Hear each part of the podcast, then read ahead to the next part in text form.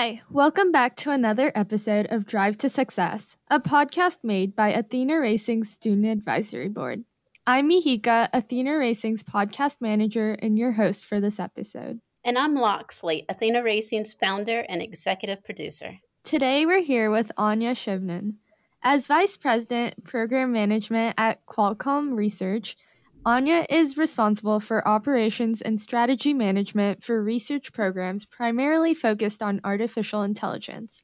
In this capacity, she works with scientists and engineers developing state of the art technologies with a particular concentration on machine learning techniques optimized for mobile devices with a view to enable autonomy, mobility, and low power for use in smartphones, robotics, Internet of Things, and automotive applications. Welcome, Anya.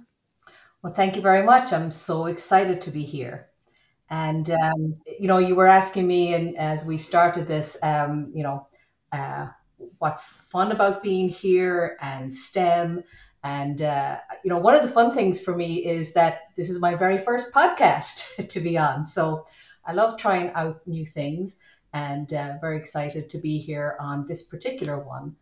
Um, and you know it's so exciting to see all these wonderful STEM organizations. And I have to um, tell you that I wasn't really aware of Athena Racing, but boy was I excited when I dug in and found out a little bit more about um, all the fun things you do, and that you're focused on another area, another industry that is male dominated, and you're encouraging uh, girls and young women to um, step up and, and be a part of that. And I think that's fantastic. So um, thank you for having me. Thank you. It's our pleasure to have you here with us today. So let's get started. My first question is How did you get into technology? What steps did you take in your career to get where you are? So, for me, the biggest initial driver was just, you know, as a kid in, in school and high school, I just loved math. It was my first you know, go to homework when I would get home from school. Um, it was the thing I had the most passionate about, and you know, I was a reasonably good student, but but math seemed to bring out a certain passion in me, and I you know, enjoyed working on the puzzles and problems. So math just fit it, it fit my my way of thinking and the kinds of things I liked to do. Um, my parents are both uh, grade school teachers, so of course education was a top priority for me and all my siblings. And of course, there was no question we were all going to college. But um, when it came to applying for a major, um, you know, they as, as teachers didn't feel that equipped to help advise me. And, and of course, their probably first um, guidance was to for me to consider possibly being a teacher. You know, that was a, a safe thing for, for me to do. But I felt that, you know, teaching wasn't going to be the right fit for me. I loved math and I was, you know, kind of searching about what could I do with this love of math and, and take it forward into, you know, an education and a career.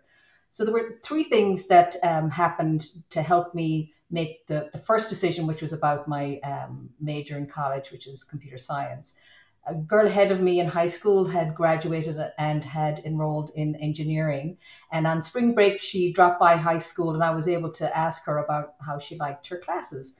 And you know, she enjoyed all of them, but one thing that struck me um, deeply was her, her talking about this computer science class and how different and new it was. And I just want to remind you that was a long time ago. So computer science wasn't available in high school, and it was somewhat new in in college at the time.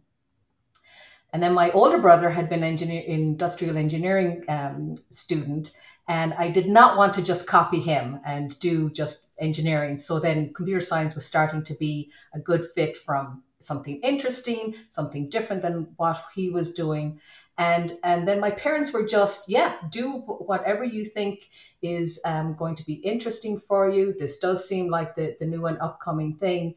And they were quite comfortable that you know, an education was the first most important thing.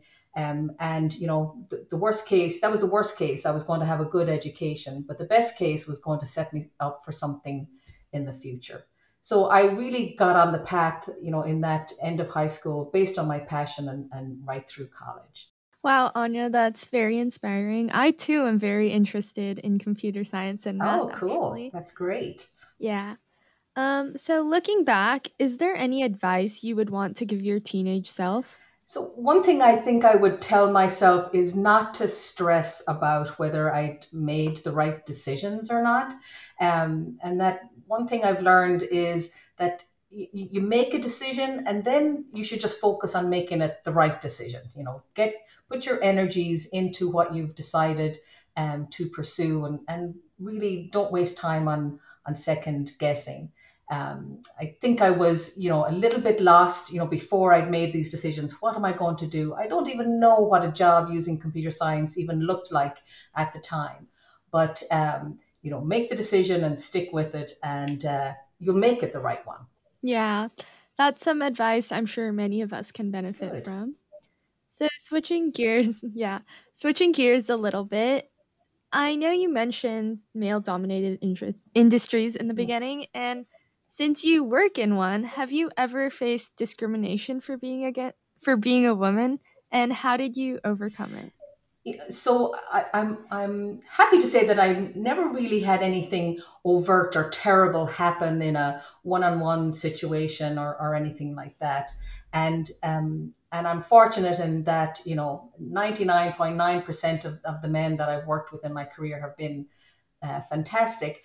But you know, there there was a situation in my early career where um, you know back then we didn't have so much information about competitive salaries and ranges and, and what information people have today.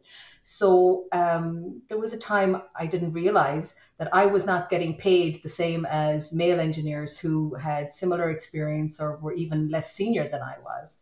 And of course when i discovered that discrepancy i was quite upset and um, you know, stewed about it for a little bit. I talked to some friends, you know, what am I going to do? But what I did do was I took up the issue with my human resources um, representative at the time. And, you know, I presented the information as I knew it. You know, I had come upon the information accidentally, but I was upfront about, um, uh, and I asked if this was true, and they confirmed it. And I said, well, you know, what what are you going to do about it? Because it doesn't seem fair and um, they recognized the the error and they um, were very good. They came along and gave me a competitive salary and then also um, gave me a bonus to make up for the, the pay that I had not had in the in the past to kind of catch me up. So that was an early lesson in self advocacy because um, you know you you I could have just left the company and and been upset about it, but I enjoyed the work, I enjoyed the team, and I wanted to give them an opportunity to to try and address it. So that was that, that was kind of one one specific one, and then there's been some you know a few little things. Um, uh, another time I was giving a training course on our new product, and I was um, going around the country to large engineering organizations at, at big companies like NCR and Unisys at the time and um, there was sometimes an assumption that I was the clerk setting up the, the training room when when people walked in. And on more than one occasion, I had um, you know somebody asked me, um, could I bring in some coffee and things like that. And you know, so I found that the best way to address that was with a mixture of you know honesty and, and humor. And I would say things like, well, I'll be starting class at 9 a.m. sharp, so please go get your coffee and you're welcome to bring it in with you. Instead of just getting huffy and and, uh, and being upset. So those are two small examples but i have been very fortunate um, really um, overall. And i do know that there are some overt examples of, of people having um, had difficulties. And so it's important to recognize and support people that are in those situations well that is amazing your self advocacy that you did to bring your salary up to match your peers. Amazing to hear someone who actually made that go forward. Yeah. Um, building off of that, I know that you've served on Qualcomm's Women Leadership mm-hmm. Council as well as the board at Athena, which, for those of you who don't know, is an organization focused on powering the leadership journey for women in STEM. I know you've spoken at IEEE, Women in Engineering, which is dedicated to promoting women engineers and scientists and inspiring girls around the world to follow their academic interest to a career in engineering. Can you please tell us why groups and organizations like these are so important both to you and in general? So, for myself, I have found the ability to connect with other women in tech both has an inspirational um, component and also a comforting one. You know, you when you are the the one woman in a group or a team um, for a lot of your career, you know, you can just get used to the isolation and you can get very, you know, inward focused and, and just put your head down and um, keep doing what you're doing. Um, and not realize that actually there's quite a number of you at other companies and, and uh, the ability then to connect with those women has been um, a wonderful outcome of these groups at a, at a personal level. And then you can share some of these stories like i just did about you know what what is the best way to advocate for yourself or other women's frankly and um, that has been you know a, a, very virtuous cycle of engagement um, at a personal level. Um, for for the greater um, impact of organizations like these um, you know it's it's been very gratifying in the last you know five or so years to see that you know business and industry is really understanding that their companies can be more successful with having you know more women at all levels and uh, you know recognizing that there's a dearth of um, uh, women membership at the, the leadership and senior levels in, in organizations. And so, you know, we, we have to get the, the population, you know, staying engaged with tech. And these organizations provide a lot of that support to women in tech to keep, you know, to get them into the careers and keep them in the careers. And those are two very important um, aspects of what I like to uh, focus on. And, um, you know, having young women like Mahika and, and others see that there really are um, very interesting and long term careers that can be very fruitful and, and allow for um, a very interesting life yeah, that, that you can have. And so I, I applaud yours and, and these other organizations that I'm involved in for doing that for our future leaders and our future women leaders in particular. I'm definitely thankful for all you and many others do to help um, make the industry a more equal place for both men and women for the next generation. Moving on a bit, I know you also volunteer as a judge for First Tech Challenge, which, for those of you who don't know, is a robotics competition that students in grades 7th through 12th can participate in. What motivated you to start volunteering as a judge and what keeps you going back? So, um, you know, Qualcomm has been a big sponsor of um, First uh, Tech Challenge, and my uh, one of my earliest uh, encounters with with it was through some technology that we were working with uh, First to to introduce, and um, through that, you know, I began to see that a lot of my colleagues were mentors or judges, and um, you just hear this wonderful buzz about this fantastic organization. And of course, my own career, I was involved with work, uh, work on robotics and uh, artificial intelligence. And so here was this, you know, fabulous sports, if you will, around um, engineering and uh, you know similar technology. So um, there was a, a, plea for for judges one year, and I just raised my hand and say, you know, okay, I'll I'll give that a try. And boy, was my eyes were opened to just first the joy that uh, I see in in young people around STEM was very inspiring, and um, and then just the capability that I was able to see, you know, from I got to review engineering notebooks, I got to see teamwork, I got to see how these teams interacted with their own communities, they helped each other, and um, it was you know such a contrast um, from a high school uh, participation sport that you would normally hear about the regular athletic sports, but here was something very different and was laying foundations for you know future engineers. And um, I always come away from those weekends just you know feeling good about tech and the future because these are the, the young people that are going to be our our future workers and, and leaders. So it's a it's a wonderful experience and so much fun. Just um, the games are fun and uh, very creative. Yeah, I've participated in First Tech Challenge for the last three years and I love it. It's fantastic. Yeah, it really is. Thank you for taking the time to volunteer and inspire students like me who are interested in pursuing a technical career. My pleasure. On that note, let's talk a bit more about your career. You have been involved in many startups before you decided to join Qualcomm.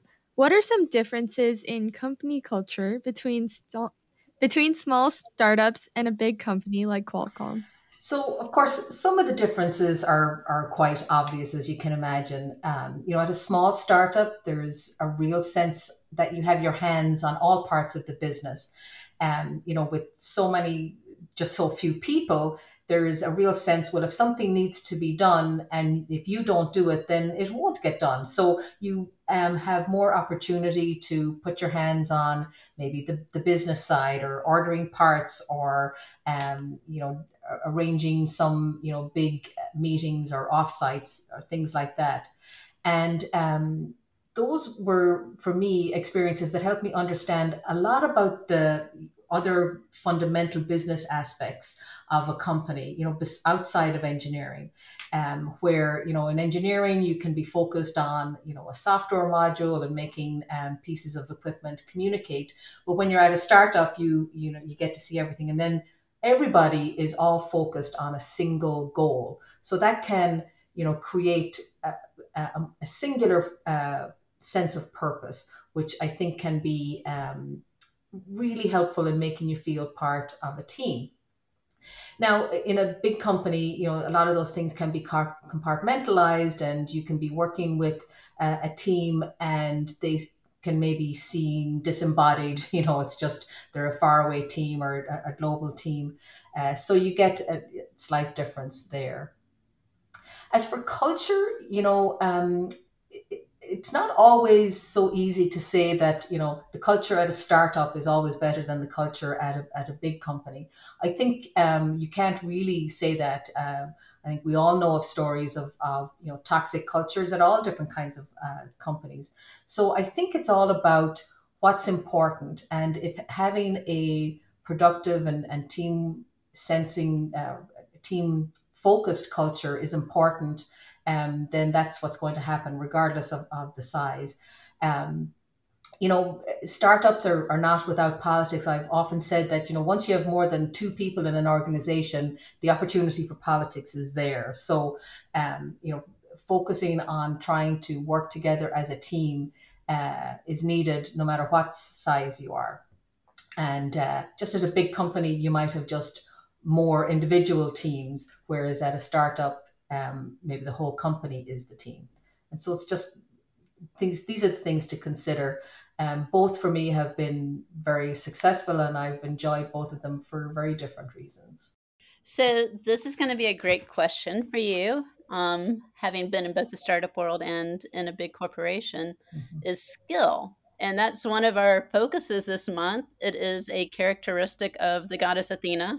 So, we study her different characteristics and you know that becomes our monthly theme. So this month during engineering week skill is our big focus. And i was just wondering what what are some of the skills that you have developed throughout your career that you think are important? So I'll, I'll take have two um, answers for that. And one was as a as an engineer and I remember being very impressed with a, a, past lead that I worked at at one in my early career and his approach to debugging and problem solving. And the situations we were working in then, we were working on live communication systems and we would have to do our debugging of a problem often, you know, in the evening or on a weekend um, because the scale of the problem was not meant that we couldn't reproduce the problem in the lab. So we had to go out to our, our customers and, and to their um, systems and try and figure out over the weekend um, what was causing the issues. And he was um, methodical in his approach and he had a way of um, describing and denoting the workflow at, at a high level and hypothesizing at, you know, we'll say big intersections in, in the workflow where a potential problem could arise and then he would, you know, order them in in likelihood and begin to add um, debugging statements or you know put in markers to try and and uh, capture the, the particular issue. And that I was struck very much by that methodical skill, you know, systematic view of the system as opposed to just you know jumping around and and you know filling it up with debug statements and potentially you know changing the the element the, the operation of the the system and so that was one I really focused on on emulating, and I even do that now in non-engineering um, issues when there is a big program or an activity that we need to do. Is you know try and break it down into um, points and where you know where there's the intersections. There off that's oftentimes for communication breakdown or, or things like that. Um, and of course, I, the, the the soft skills then, as you move through your career and you get more into leadership and management, your soft skills become uh, even more important, and blending them with your your technical skills. Um, you know, somebody said one time, you that that becomes your superpower. Then, you know, so you take what you've been doing and and you become even more uh, effective. And it's you know thinking about what is the underlying motivation for this this problem. So if somebody wants to approach something from a different sense maybe it's the test engineer and they're thinking well i can't if you build it this way then i can't test it for xyz so understand well what is the motivation and why do they want to test it that particular way? And maybe you can collaborate on a on a different approach. So um, those those skills of um, debugging, breaking down, and then I think communication skills and getting to what the underlying motivation and needs are of a request. Yeah, um, those all seem um, very important for people to learn, and I know that I definitely want to be able to embody those traits. And so, was there ever a career setback that you faced that you later realized was an advantage? Well, as I shared earlier, I um, was I worked at a number of startups and I co-founded one, but sadly, none of those were ultimately successful. And um, you know, I I was involved in the shutdown of a couple of those. So you know, if you took a, a snapshot of my career at any one of those points, um, it would not have been seen as a success for sure. But I learned so much by going uh, through those, and in some ways, they they set me up perfectly for this um, career now that I'm enjoying at Qualcomm. Uh, because the, we're, what we do at Qualcomm Research, you know, we're focused on you know five ten year out technology uh, research which is not unlike being at a startup and, and trying and new things and seeing what will what will work so um, you know being able to do very different things look at the business from um, developing a, a product understanding the problem it's trying to solve how do you communicate how to use the product um, what problems and services are you going to address once the product is launched uh, those were things that were invaluable to me uh, by going through a startup. And so, you know, th- there was definitely setbacks and failures, but in the end, I can really see those as giving me a huge advantage in terms of experience and, and what I've learned. And in some ways, what I've learned not to do as well. so um, that's uh, learning is invaluable no matter what form it comes in. Yeah, definitely. Thanks for sharing. That's really inspirational, and I'm glad you were able to learn from that and provide that advice. And finally, before we let you go, is there any advice you would want to give someone looking to go into the computer science field? Well, my first advice is do it, and um, and here, you know, oftentimes when somebody is thinking about a, a career, um, you know, it can be like, what will I do? What will, uh, what can a career like this be?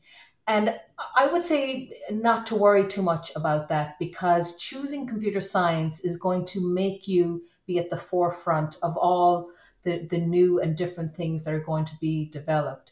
And in my many years um, since my computer science uh, degree, I'm involved in things that I never thought uh, were possible. And now technology is um, in, uh, you know, personal uh, space, uh, medical, uh, telemedicine. Uh, we've seen technology be applied over this past very difficult year to help people stay connected and communicate with each other. And so the the impact of computer science will just be be always there. And I think having um, people with passion and creativity and diversity and women in that space is going to be very important. And so I'm delighted to hear uh, people are inspired and want to do that. And I applaud them and say, please do and stick with it.